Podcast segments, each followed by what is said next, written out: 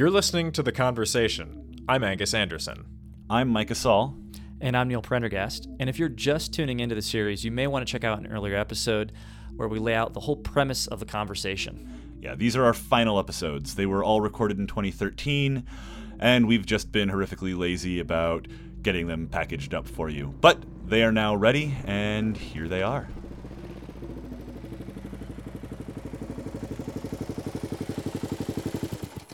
So, if you're a fan of science fiction, an introduction to Kim Stanley Robinson is probably unnecessary. But if you're not, we'll keep things short, and let's just say that he's one of the biggest names in current science fiction. We were really excited to get a chance to talk to him. I mean, he sells lots and lots of books, and he wins lots and lots of awards because in addition to writing books that are narratively engaging, he does a tremendously good job of exploring ideas about alternate political, environmental, and economic scenarios in the relatively near future. Yeah, if, if you haven't read Robinson before, I would suggest checking out the Mars trilogy. The first book is called Red Mars. It's a near future scenario, and it it's the first really plausible investigation of what it might be like if we were to attempt to colonize Mars. Additionally, the Three Californias trilogy is fantastic. It's three different near future versions of the same small town in Orange County, three different potential worlds after three different potential crises. They're both fantastic trilogies. Highly recommend checking them out. And I think one thing that's important to mention before listening to the interview is that his work touches on nearly every element that we've incorporated into the project. Because of that, we reference throughout a great variety of previous interviews as well. And the interview was very long, nearly three hours. But of course, as always, we've edited down to a size that, well, we'd want to listen to.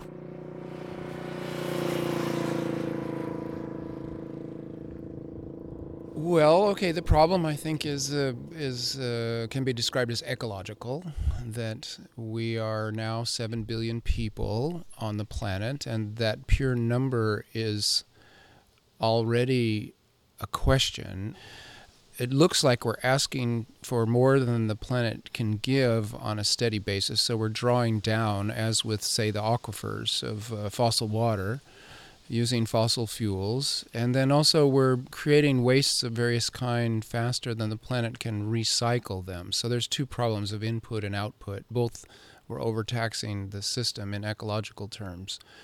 Some of these problems are becoming acute, and people are focusing in on the carbon problem, and I think that may be a good way to look at it. But it's always, I think, important to remember that that's just a, a kind of metonymy uh, standing for all the rest of the problems that we're creating because A, it seems the biggest, and B, it also looks like it could be amenable to correction, as in a thermostat in a room.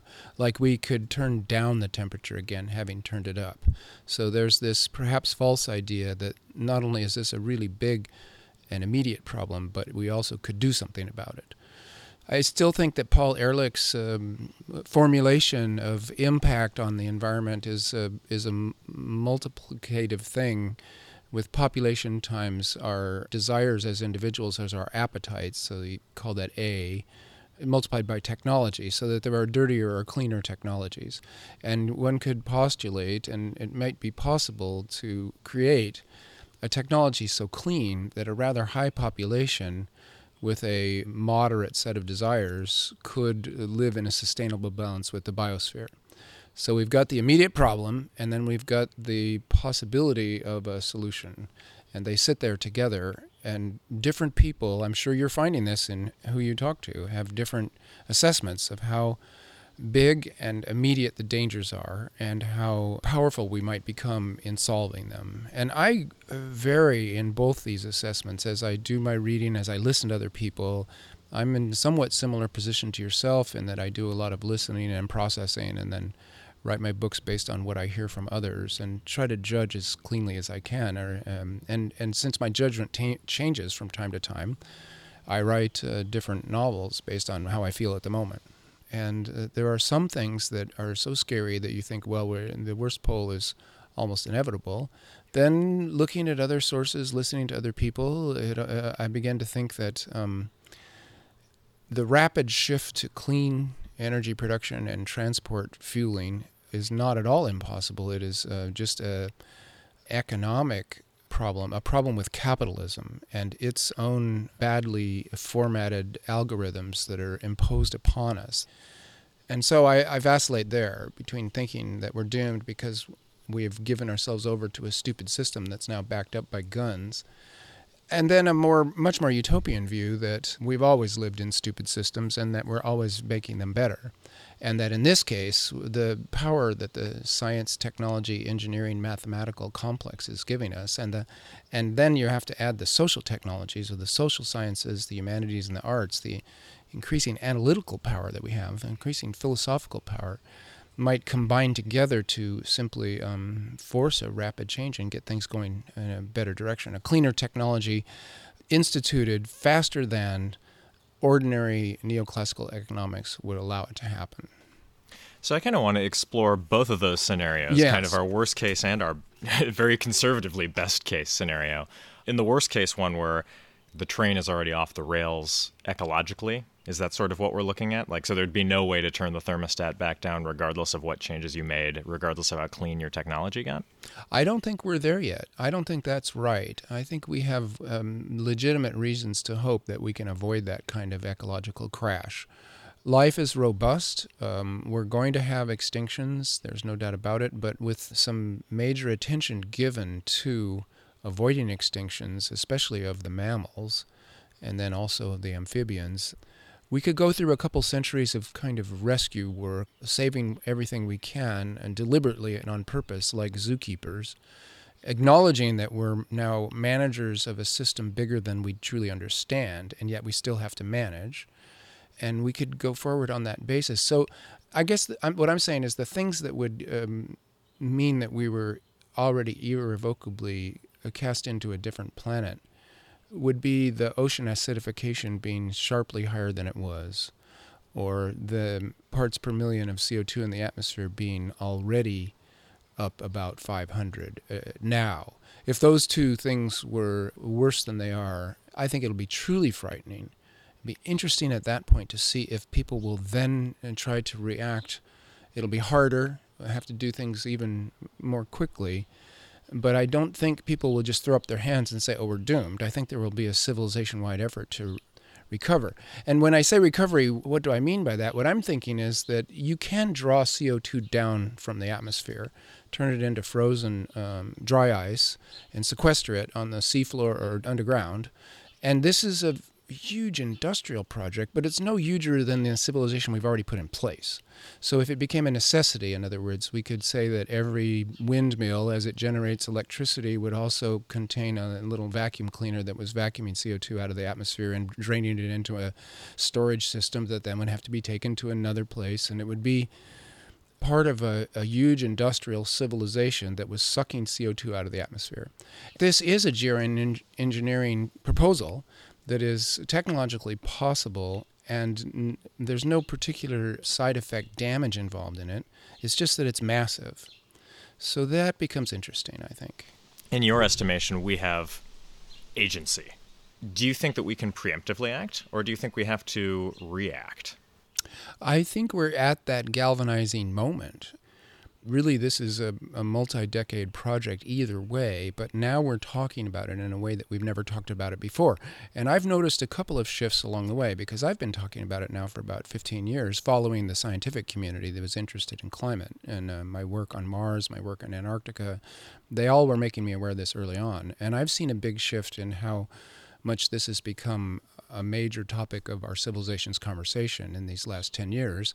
And then I've also seen a major shift in people's attitudes towards capitalism since 2008, which was kind of an emperor has no clothes moment, where suddenly a government stepped in and had to establish value, as the economists put it, so that this free market uh, mentality, which was a kind of religious sensibility, a fundamentalism, and what I've been calling uh, monocausotaxophilia, which is a Karl Popper word, love of single causes that explain everything, and that we all have this love, but when we give into it, we become fundamentalists. And there was this one idea that supposedly explained everything, which was the free market, which is like a version of God, an invisible hand, and things were going to be all right. Well, that all shattered in 2008, and there's hardly anybody that seriously believes it or tries to defend it anymore.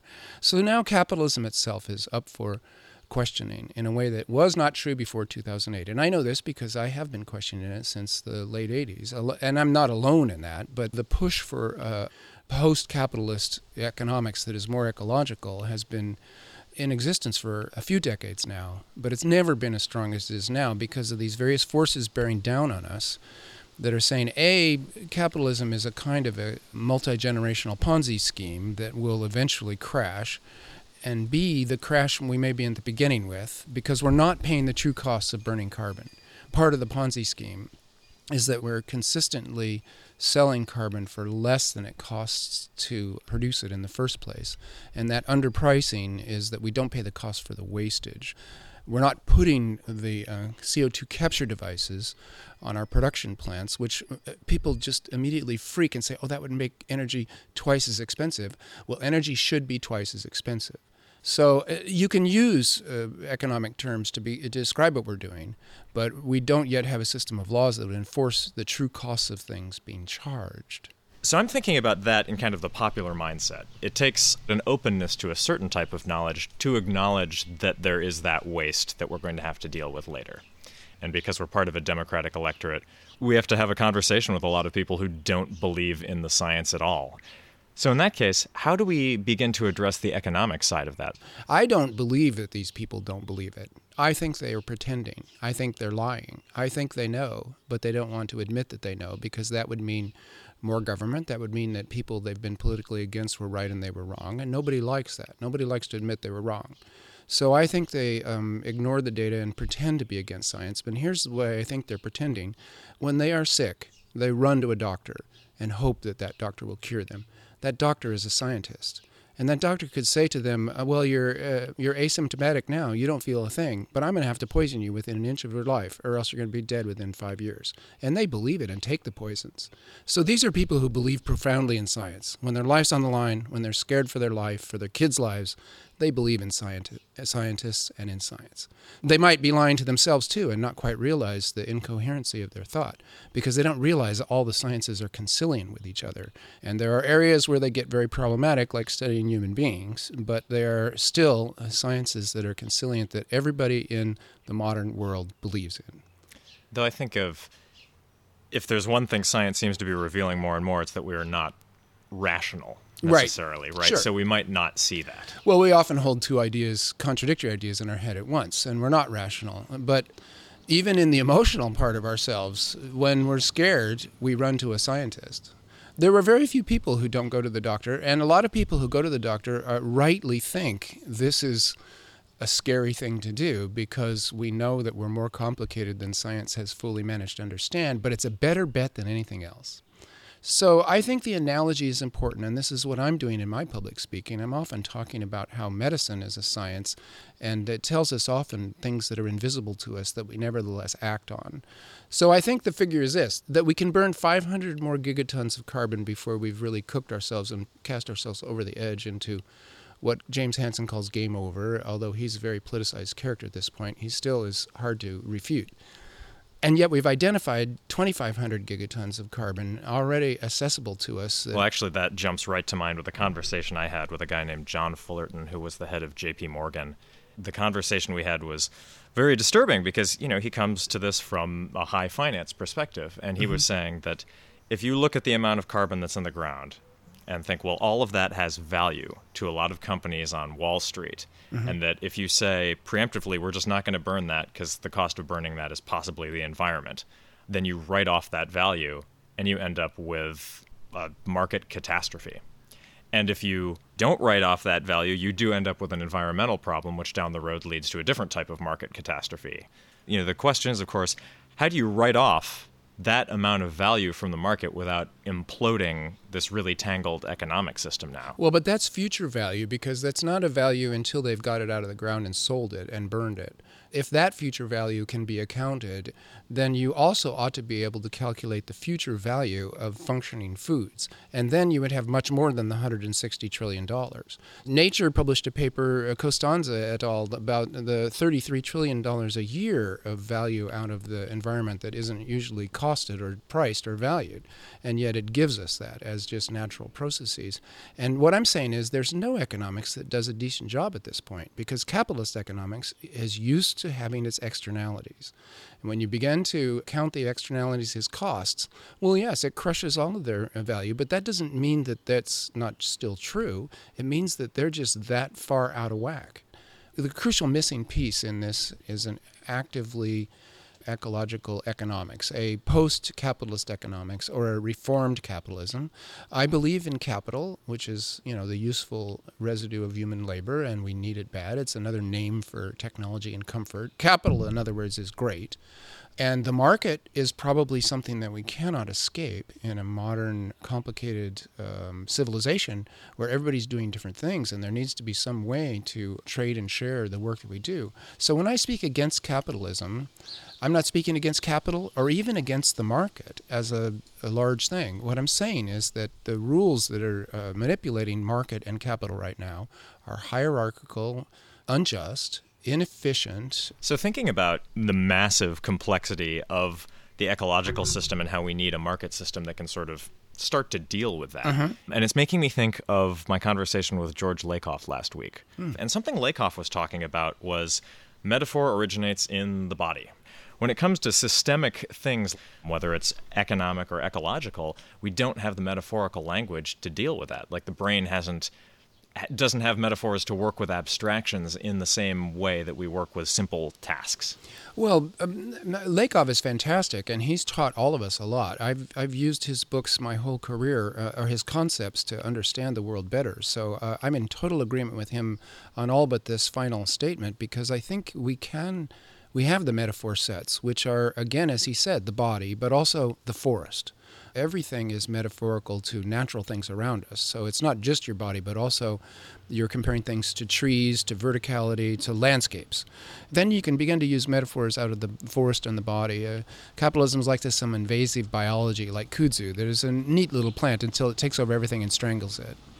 So I think he's uh, right in general, but wrong in this particular. And what would be interesting is to start playing the game of making metaphors, of describing our civilization as a something that can be comprehended by us by way of metaphor, and then worked on effectively after that.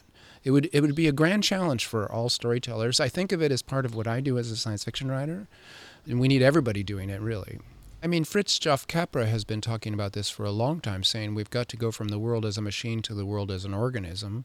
So I think all that's right, but I would like to also get specific about economics. I'd like there to be a story uh, that is mathematicized and quantized and turned into a set of prospective laws that would rectify economics as we're running it right now. And what I'm seeing is that economics as a field or discipline is bereft of that and is very chicken hearted about doing projective economics, speculative economics, utopian economics.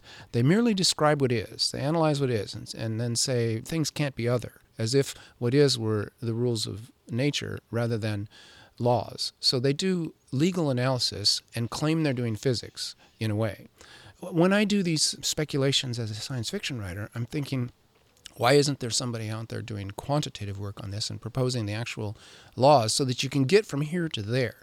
Because very often the weakness of utopian thinking is you set up a system, it looks grand, you think, well, that's fine. But we live in this world that we're in right now, and it's massively entrenched. A lot of laws, a lot of trade organizations, a lot of treaties, a lot of guns backing it all up. And so you need to reform it by way of persuasive stories, legal reforms, and then democratic action. Maybe the storytelling becomes crucial to this, but it would be really nice to then be able to back it up with a complete legal package. And that's, I think, a missing element right now. One story that I try to tell, when, when you talk about history, it, it comes to my mind immediately, is that uh, science and capitalism began together as kind of conjoined twins that have been supportive of each other throughout, but that they are actually very, very different in their goals and their methods, and that science has been a underground or proto-utopian force all along, trying to make things better, but always under the control of capitalist uh, money and guns, so that it's only been partially effective, and yet it's the most effective counterforce to capitalism in world history. So what I've been saying in this story of the giant, like Hindu mythic battle between science and capitalism, that every time science gets a little clearage to do its own thing and pursue how nature really works, and then also find out what we can do to manipulate nature, which are two slightly different questions, it has uh, been working for human good. And what's interesting is to take a scientific view of, well, what do humans really want? So then you get sociology, psychology, sociobiology, if science says, well, look, everybody seems to be happiest when they make about $80,000 a year, and you say, well, oh, there's a level beyond which wealth equals obesity and worry and ill health and unhappiness. Whereas if you stay at the mean, the kind of Goldilocks, not too little, not too much, you end up being happier, and health and happiness begin to look like synonyms when you study the two scientifically together, they're almost just two ways of talking about the same thing in human terms. Well, at that point, economics, uh, especially capitalist economics, where more is always better and growth is always good, is, is actually simply wrong in human terms. And it's wrong in ecological terms too, because the system can't actually provide goods. So then you look at human civilization, you say, well, look, what about if everybody had a sufficiency? Adequate food, water, shelter, clothing, healthcare, and education, and employment that work as a right also to, to have some kind of work and that, meaning through work, right? Well, exactly, because that's what I'm thinking is that meaning comes out of your project, and you need meaning as much as the rest of these things. So this is the utopian vision that I see that seems to me to be sort of scientifically based, and there my dichotomy between capitalism and science is somewhat reinforced. I'm saying if we just studied ourselves scientifically as primates that would like to live as long and as healthy and as happy a lifetime as possible, how would that look? Then it begins to look like this uh, vision that I've been constructing. And that's also really interesting because it runs into another enormous myth, right? Which is, I think, our sense of the individual. And I think here we're talking about two very different types of freedom one in that utopian myth, and one in this myth of individualism, in which when you say have a wealth cap or a wealth floor, you're denied the freedom to achieve above and beyond, presumably to reach your full potential. And you're also denied the risk of falling low. In a way, you're in that myth, your agency is is reduced by being constrained into this band of what someone else has told you is kind of the ideal. And in this case, there's a huge authority question in that, well, science may say this, science may have empirical data, but shouldn't I ultimately make this choice for myself? Well, I, have thought about that. Again, that is a good question. And I'm just wondering if we democratically decided that this was the kind of situation that we set, if that isn't, in fact, the human band. And below that, you get a kind of subhuman misery that not many people are going to voluntarily choose. But if they do, they probably could because that's going downward. And then, what if there was the possibility for a kind of spike of people who, for whom their self actualization just requires making billions? This part of freedom, of indulging the individual at the expense of everybody else and of the planet, actually ends up with a lot of sick, crazy people as an end, end result, not with happy, fulfilled supermen who are uh, we look at and think, "Oh God, I wish I could be like that." Right. They're actually dysfunctional and not anywhere near as uh, self-actualized as your ordinary working scientist. There you see the happiest people on this planet, not amongst the rich and famous relatively undramatic activities are more satisfying than these big myth stories that we tell each other of what would be satisfying. And that's the problem with addictions. You do something that's supposed to be satisfying, it doesn't satisfy you, then you do more of it because maybe more of it will actually make it work. And in a way, Western consumer society is addicted to consumption because it's not actually satisfying. And so, what we're trying right now, some of us, is doing more of it because then maybe that would be satisfying. And is that ultimately what science is doing as an institution? Is it not an addiction itself? Well, that's a good question, but uh, science is such a powerful tool that we can kind of aim it in what direction we want. And I think where science, as it plunges forward under its own momentum, is most impressive is in health, in medicine. And part of that is understanding what we are. So you get into behaviors, you get into these questions, you even get into economics as simply a health question. So the project is incomplete, and it will maybe never be completed. But what science does is what it's paid to do in part, and then it's a very powerful instrument. So if you say to science, well, you know, we need to go to Mars, that's absolutely the salvation of humanity. Well, we could we could pay for that, we could do that, and then we would find, oh, oops, it's like Antarctica, it's not the salvation of humanity at all. But if you said to science, um, let's make up a viable economic system that we'll all agree to live by, that will maximize the health and happiness of the entire population. And science went after that with its same intensity of study and of innovation. Its powers are really quite fantastical at this point, as I think we all know. Then that too could be accomplished, I think. I don't think we've fully explored this question of what we do in a truly civilized civilization, in a true high tech. It's in balance with the planet and actually makes the human animal happy we're not really close yet. So uh, I, I stab around in my in my guesswork on this, but I think I'm onto something here. I really think that the sciences are telling us that we are primates that evolved to do certain activities. And when we do them, we're healthy and happy. And when we don't do them, thinking we've found, found something better, we, we fall away from health and happiness. In a way, there's a you build this massive scientific institution that gets you to the point of having a scientific understanding of what you were before you built the institution. Yes, and then but onward to longevity, onward to uh, kind of the global village. Uh, I have to admit that it would be very cool to jump in a completely clean tech, maybe something like a dirigible that kind of floats across to go see Venice. Um, without feeling like you're burning an inappropriate amount of carbon and, and polluting the planet to do so. I'd love to talk with people all around the world. So the high tech includes a lot of stuff that would necessitate mining and a stupendous material base. Uh, so therefore, factories and production plants. Now, how that combines with the daily life of the sort of Paleolithic is, to me, an open question. And maybe they don't match up very well, but maybe they do. What if you just can't have it without that pollution? I mean, what if the price of creating some of that new technology is always having a mine. And what if you just can't get it clean beyond a certain point? It's always doing some sort of environmental damage. Well, is it worth it? Some things would be and some things wouldn't. You know, an extra decade of life on average for the human population would be worth it uh, extra amount of fidelity in your iPod headphones would not be worth it. And so you go on like that, making these kinds of distinctions, I think. But also, I'm, I'm wondering if the tech is clean enough that the planet can recycle the waste products, uh, that you get a full cycle, birth to grave, and then back into the earth type cycles for these things.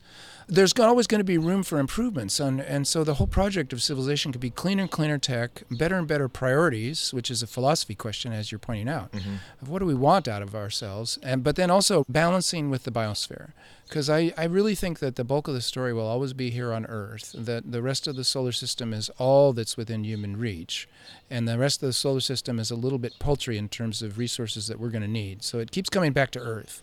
Is that taking into account other creatures as, like, what is their philosophical place in this? What rights do they have?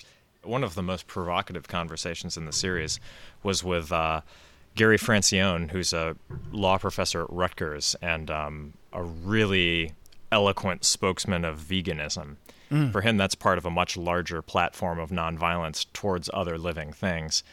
One of his critiques of capitalism is that there's just really no way to have this much growth and development. And even if you make it cleaner, you still have a big environmental footprint. You're still destroying habitat. Your forms of transit still kill birds and animals on the roads. And that they matter and that you need to not do that. Well, I think there should be no extinctions that this is what we don't have the right to do is to take up so much of the planet that the other animals our fellow creatures on the planet go extinct because of us that this is the moral wrong that I would object to that we need to run the planet such that there is a a cap on the number of humans and their impact on the planet so that we're sharing it with all the rest of the biosphere. And that actually is for our own good. Uh, it's not clear that we can live uh, successfully without the rest of the biosphere.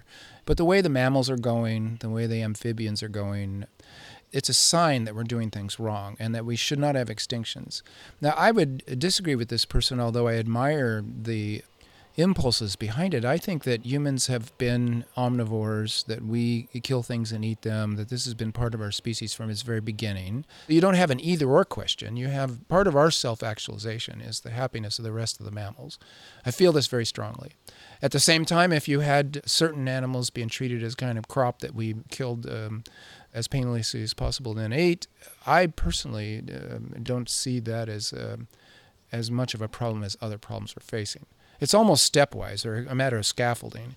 If we got ourselves to a certain level of prosperity and health, then we could think again about these things. And, and maybe many people would then say, look, we might soon have vat grown meat where there was never any animal grown, suffered, and killed. And then, you know, what's the problem? At that point, you have reduced a, a moral problem and by way of technology which is a really fascinating thing. I don't believe we have had many chances to think about that philosophically, what that means. There's a guy I want to bring in here who I think is interestingly germane. His name's John Zerzan. He's a neo primitivist, he's an anti technologist. Mm.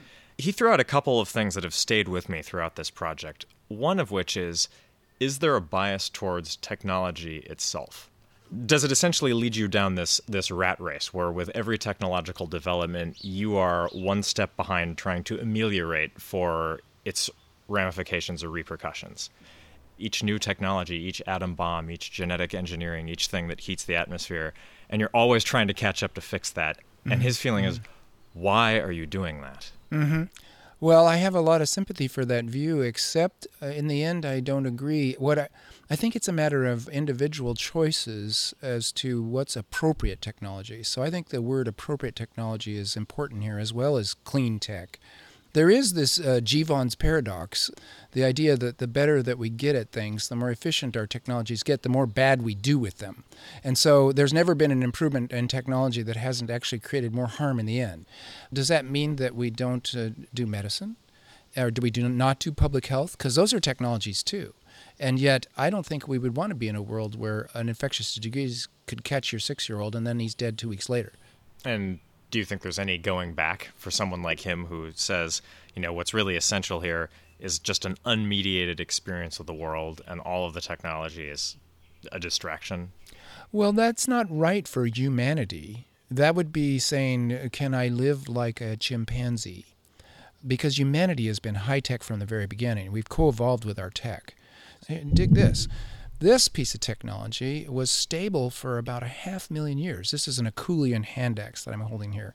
Well, this is a, a rock, an oval rock. It's been knocked in, in places until it's uh, sharp on one end and uh, maybe sharp around the edges. There's literally hundreds of thousands of them scattered around the old world. And they know that they were pretty much like this from 500,000 years ago to about 150,000 years ago when they began to sharpen up and change and get more symmetrical and, and differentiated. It's a mystery, but it's also a piece of technology. And it was exactly when we were evolving from the pre human to Homo sapiens that we were uh, using techs. And as the techs got better, we got more human. So um, what I think, though, is that it's possible to say there are texts that really help me become more human, and there are other texts that distract me by being this pseudo superhuman. And how do we differentiate those things? I guess you try them out and see how they feel. It's an emotional reaction, and um, you have to live them for a while. Many people in this project have questioned what are we going to unlock and one of the ways that people have looked at that are between the proactionary principle and the precautionary principle. Should there be a bias on demonstrating safety beforehand in terms of preserving the status quo? Mm-hmm. Um, or should there be a bias towards always the exploration because it will get us somewhere better? I think that we need to have a close collaboration between the scientific communities that are working on some of these uh, transformative technologies, particularly I'm thinking of genetic engineering, and with the legal bodies that are establishing the rules, to, so that we know uh, fully as a civilization what the risks really are, not as sensationalism, but as a true risk assessment as to how these things can spread or go wrong, and then try to guard against that. So I believe in the precautionary principle that there ought to be uh, tested trials that are very limited and controlled before we do anything that we might later regret. But I'm also wondering if there is anything we can do in those regards that we are going to regret later. I also think it's really important to destrand our worries about the technology with our worries about the ownership of the technology. And here again, I'm That's thinking huge. of genetic engineering. Mm-hmm. Because all of these objections to, say, Monsanto's uh, seeds, these seeds are oftentimes represent exactly what human beings have been doing all along with hybridization and making of new and more effective food seeds for ourselves. But what hasn't been happening is for some company to claim that they own them and won't give them to the rest of the populace without taking a massive cut of them. In other words, ordinary capitalist profit motive then that's ugly. That's Wells's Eloi and Morlocks. That's the beginning of speciation, where a certain part of the population gets to become a, a different species, uh, more technologically boosted into certain abilities that might indeed be useful, long, like longevity or robustness or better health, whereas the rest are being consigned to some some lesser fate. And this is not a scientific distinction being made. This is a economic distinction. Though what's interesting there, and I think for a lot of people, is they maybe conflate science and capitalism. Sure. There's a question of the inevitability of human nature. I mean, if you look at the historical record, there have always been people who've grabbed power and have used tech, but at no point have we had the tech to split the species. And so maybe that's part of where it becomes a fear of science because they assume that there's always going to be that human force for badness in the world, and that as progress goes forward, that is amplified in a way that's greater than the force for goodness. Well, but here's where you have to have some kind of belief in democracy and the sense that uh, the self management of the species by itself, if we govern ourselves of the people, by the people, and for the people, you uh, put a damper on that kind of uh, selfish um, profit taking and uh, exclusivity of the goods that we're making for ourselves, and also the choice of which directions to go in in terms of what gets researched and what gets worked on. People can get very cynical about that, but at that point, they are screwing us in terms of historical possibility. Because the more you say, well, people will always be bad, and um, the selfishness is inherent to the human character, and there's no way of stopping the powerful from being powerful, the more you enable that to be true, the less you believe in democracy and equality as being a thing that has risen over time. If, you wanted things to go right, you would uh, do a Gramscian pessimism of the intellect, but optimism of the will. And you would will that people be better. And you would also look to science again to say, what are human beings? We evolved in a situation that was relatively egalitarian, and we succeeded in the world by being quite cooperative. I mean, there's 7 billion of us on this planet, and very often I'm in crowds of thousands of people without a single policeman in sight.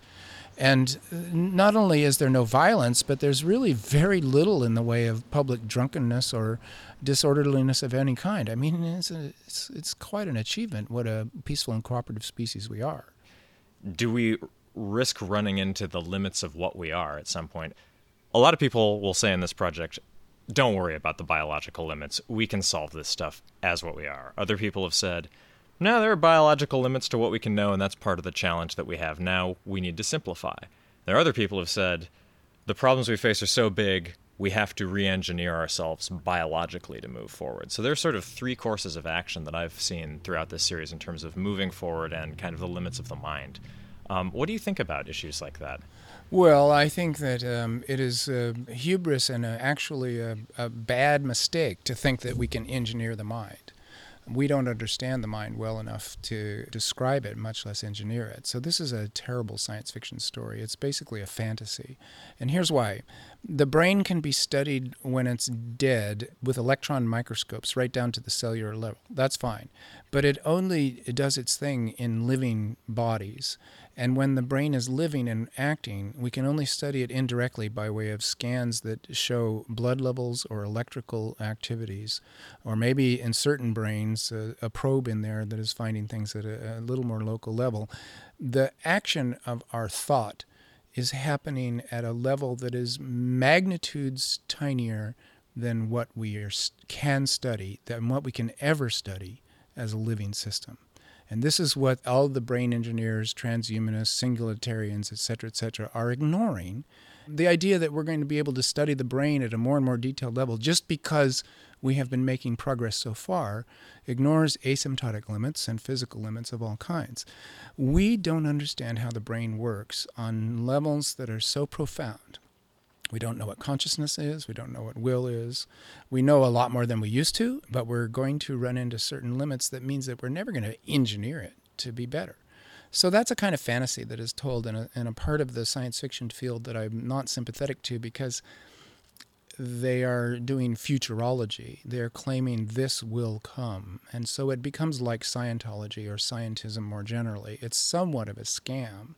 They're either deluded or they're actively scamming people if if we make a, an analogy there, and if we can't understand the brain, if there are some things that we can't get to, mm-hmm. why is there any hope that we can understand the environment with something like clean tech? You know, which is something that must be just as complicated with so many variables. There's been a big argument in this project about what we can know in an mm-hmm. environmental sense. You mm-hmm. know, with some some people asserting, Robert Zubrin, asserting that human creativity is is limitless, and therefore there's a lot of stuff that we can do environmentally because we can know it. And kind of the interview immediately following upon the heels of his was with Wes Jackson from the Land Institute, who said, This is absurd. There's no way you can know any of this. You know, recognize the limits and work within them. Yeah. You know, but that that those two episodes were like this distilled point counterpoint of what's been happening in, in the whole series. I don't mean to make any personal aspersions here, but I really think it's Jackson who's right. We're not limitless at all. That's absurd. And yet the brain is much more complicated than uh, many an environment on Earth. But the brain is also has secreted away so that it can't be ripped apart and studied while it's still working. Whereas an environment can be jumped into, you know, with your Wellingtons on, and you can begin to take measurements and you can begin to study it.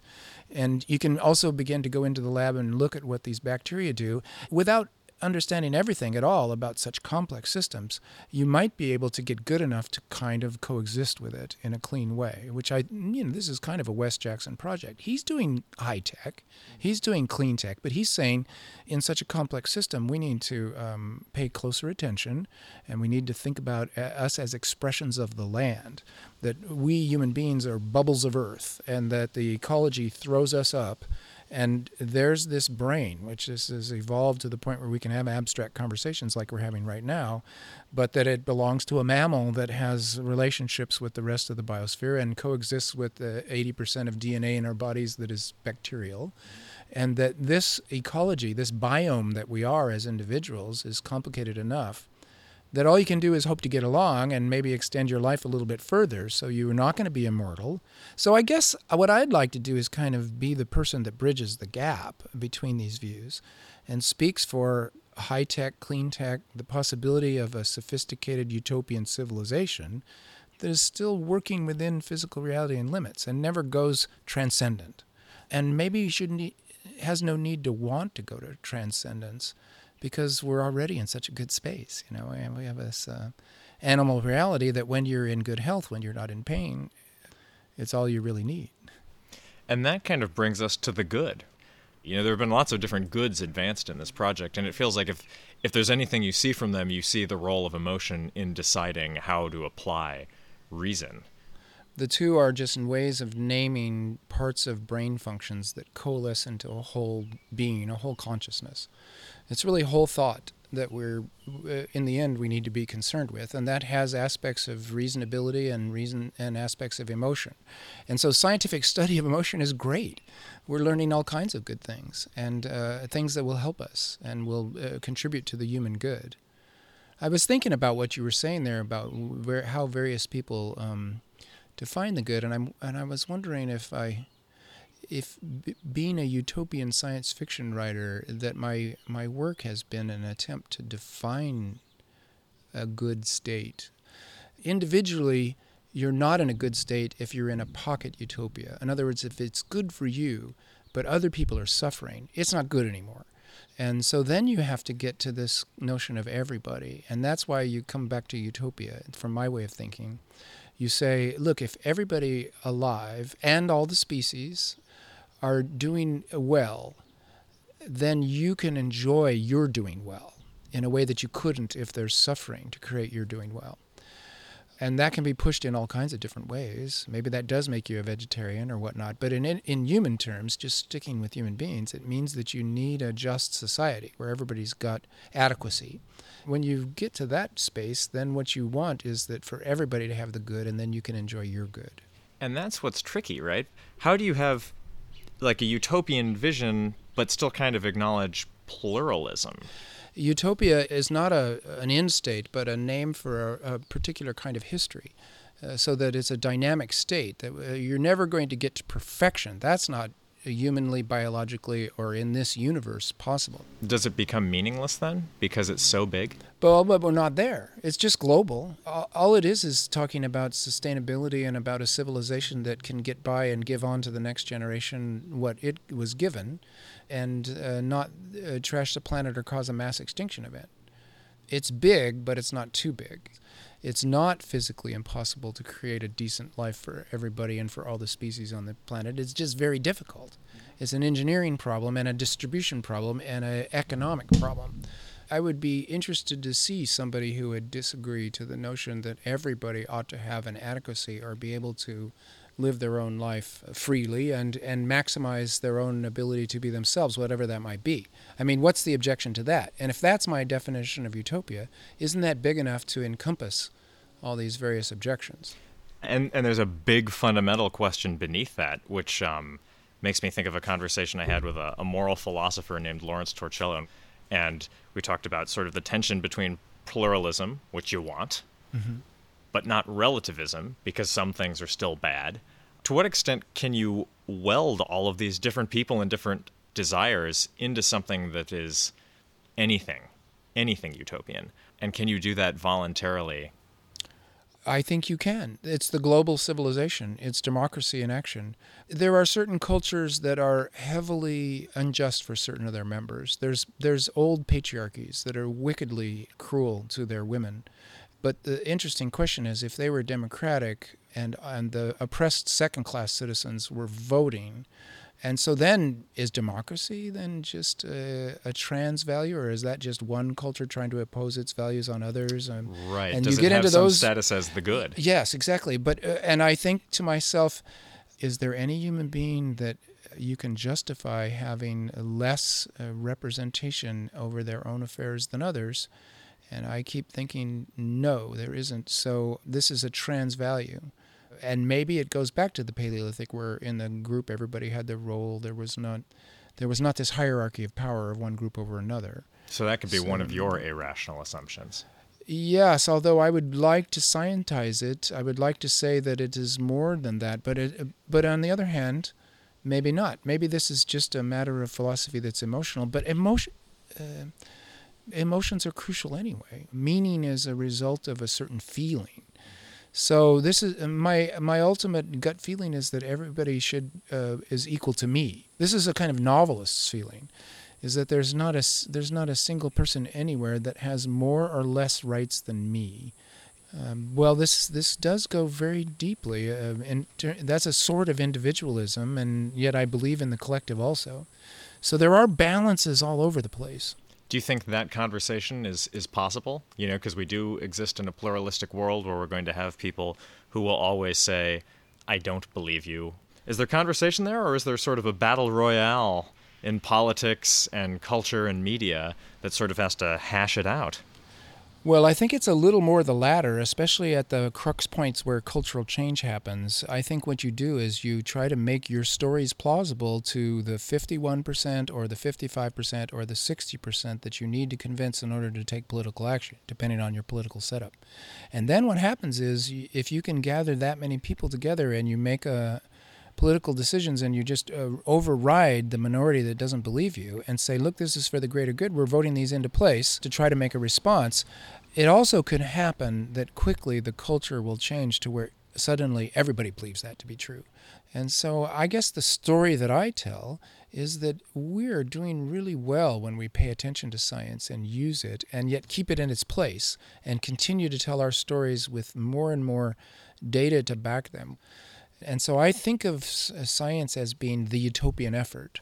That uh, back in the 1600s, we began to try to make a better world and a more just world and a less suffering, simply a more comfortable and less suffering world for humans and that that's been a stepwise process with lots of setbacks and lots of uh, successes that created uh, worse problems and moments of hubris where science tried to go too far and say what should be done and at that point had to get slapped down and revise itself and that that whole process has been so interesting and so powerful so suggestive of further progress so i tell a science fiction uh, it, it, it makes my project cohere so that I'm not just writing one book after another or telling stories randomly, but trying to tell a, a bigger story that is the story of, of science and society together.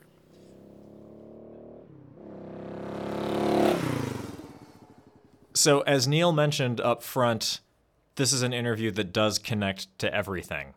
And that's really exciting, but it's also a little bit daunting to talk about when you're at the end of the conversation before we record these things, we always make our little bullet point lists of like, well, what are the things we want to talk about here, knowing full well that we don't really want to take more than a few minutes of your time. And with Kim Stanley Robinson, that's really hard because we kind of want to talk about all of this. This is a conversation you could talk about all day. Because it connects with everything, this like I'm really happy that this came so late in the project. You're able to get this like amazing synthesis of of the project as a whole through this one conversation I'm just going to jump in and say like what I enjoyed most about this conversation was that here's somebody willing to go to bat for utopia. yeah, I think between Kim and Claire Evans, those are our people. But it's not utopia in the sense that other people on the project have dismissed offhand. I mean, he's he's redefining what utopia is into something that's not not the island off the coast of nowhere, but it's something else. Right. And it doesn't have to be this perfect world. It's something that you work toward, it seems. And it's got this iterative quality. Actually, that made me think of Jason Kelly Johnson a little bit with his sort of his amazing architecture. And all of these architectural projects are iterative. And Kim Stanley Robinson is doing that with science fiction and all of society. He's just playing out these scenarios and tweaking stuff, and it's like he runs the experiment again. And I think that's really cool. Yeah, one thing I want to mention too is following on Micah's observation there about you know the timing of this interview that it's later in the project, and for me there's kind of a turn, and it happens right around Charles Hugh Smith, where we're really kind of I think thinking a little bit more about well what's the action, what's the what's the next step following the insight from whoever Angus interviewed, and uh, there's something here that dovetails with Smith. Robinson's not so much concerned with some sort of like grassroots, like everybody involved, everybody agreement kind of change. You know, he's really talking about democracy being something where it's the majority that counts. And he has something in there where he says, oftentimes, once a majority that's interested in the greater good, you know, establishes something, that it then becomes sort of an, an unquestioned truth following that. And so I think there's a real hope there for change because the barrier is a little bit less high. Yeah, I can think of a couple people earlier in the project who touched on that, but it's cool to see this coming up again, and it's really cool to see it coming up in the context of a science fiction author. I think a lot of people think, oh, science fiction. You know, he's exploring scenarios that are so far beyond conception. What could be pragmatic about this? But it's deeply pragmatic. As someone who's read a decent amount of Robinson, that's something that's always really jumped out at me about his writing. He's not writing space operas, he's not writing far future in fact, his books sometimes read as like I don't know narrative histories of a future that's you know happening next year. Pragmatic is exactly the the way to, to word it. His science fiction is pragmatic, and it seems like his philosophy is pragmatic. There's a really interesting sort of pragmatic approach to that conflict between pessimism and optimism I found here as well. Would, would you agree with me on that? Well, it's kind of interesting because as I was thinking about pragmatism there, and I think pessimism and optimism, I think, can you be pragmatic and utopian? I think he suggests you can. You probably hear this in, in my voice in the interview. Like, this is something that I went after a lot because instinctually, I have a hard time feeling like someone who's really talking about utopia in a serious way can really be that pragmatic. He is, but I want to pull that apart more because I feel like maybe if we were to put it on poles, like we've got tech utopian thinking on one end, and we've got a belief in limits on the other end. And like those are both poles of Kim's thought in this thing. And there aren't a lot of people in this project who've had both of those, right? We've had utopian thinkers, we've had Robert Zubrin, we've had people who are really interested in limits. Like immediately after Robert Zubrin, we get Wes Jackson, who talks about limits eloquently. And yet, Kim has both of these things in his conversation. And I think I was having a hard time squaring them. And I think I still am. Like, I see where he's walking a line, but I also feel like I'm not really convinced that you can. I think key to all that is a, is a sense of humility, as the two of you discussed. And that comes right out of Wes Jackson's following in the tradition of a land ethic, comes out of environmental thinking in the United States. But that sense of, I think, humility says, yeah, I can do pragmatic things, I can use science, but I understand that you know there are other species that matter too. Mm-hmm. And that's where the limits to growth come. If I can really spell out the thing that like didn't quite ring right for me, it was sort of Kim's description of the fulfilled life he talks about a lot of things that sound really good to me and might sound really good to to you guys and to our listeners. You know, a life which is not necessarily full of electronic doodads, but maybe is living in a world with a phenomenally advanced healthcare system and a world that also gives you time and space to go play in nature, which lets you be the most of what you are as an animal. There's actually a little reference there that takes us back to Rebecca Costa. But I keep thinking like, well, yeah, that does speak to me, but I need to ask hard questions. What about the people for whom that doesn't work? What about the people who are like, I want my own F-16 and I really want to I mean I just want to bomb other countries with it. Like that's my utopia. it's hard for me to ask the question from that guy's perspective, but I feel that that guy is out there. In any utopia, it's like, how do you really deal with that guy? And we talk a little bit about that, and we talked more about it in stuff that didn't make the final cut. But I don't think it's settled the question, you know. And so, what do you guys think about some of those things? In many ways, that comes back to the same sort of questions and, and problems we had with Torcello, right? It's what happens when when there's that one person in the room that's just dedicated to throwing chairs. That is, of course, the major failing, if you want to call it a failing, of of talking about pluralism. One has to assume there's an answer. Well, maybe I'll try to bring this a little bit full circle, at least in my own thoughts. I think this is where you know he does rely on social organization of democracy. Yeah, you're going to have that one guy with the F-16s, right? or wanting the F-16s. and uh, what are we going to do about that guy? Well, hopefully there are enough people in the democracy who are interested in a greater good and they can form a majority and they can use the power of, of government to make certain that that person doesn't get to have the F 16. I think that's a great ending point but I kind of feel like I need to just throw this out there for personal reasons. This might be my favorite conversation in the project because I am a recovering tech utopianist. Um, there's a, I mean, you guys know this, but it's like suddenly we stumbled into the AA meeting. uh, you know, but, but, you know, our listeners, if, if if we have any listeners left, years ago, Angus and I sat in my living room in San Francisco, or actually, I guess it was our living room in San Francisco at the time, and he interviewed me about what I was most excited about, or something. I think that that was the the prompt, and I started talking about tech and started talking about the transformative power of technology and the internet in a way that now, after growing and after this project, I look back at and just sort of hang my head in shame. I sound like a lot of the people that I maybe beat up a little bit in this in this project. But still, I work in tech. I now work for the government in tech trying to make things better for people. So I obviously still believe that that tech has the power to make the world a better place. And Robinson finally gave me somebody in the project I can point to that feels like he's answering some of the questions that I have on a daily basis. And he's giving me a new way to think about how to balance my more recently found distrust of scientism and and tech with my continued belief that these tools have the possibility of really helping.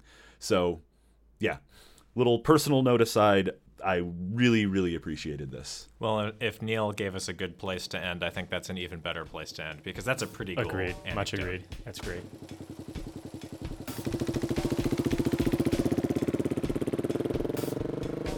This is The Conversation, and that was Kim Stanley Robinson, recorded June 17th, 2013, in Davis, California.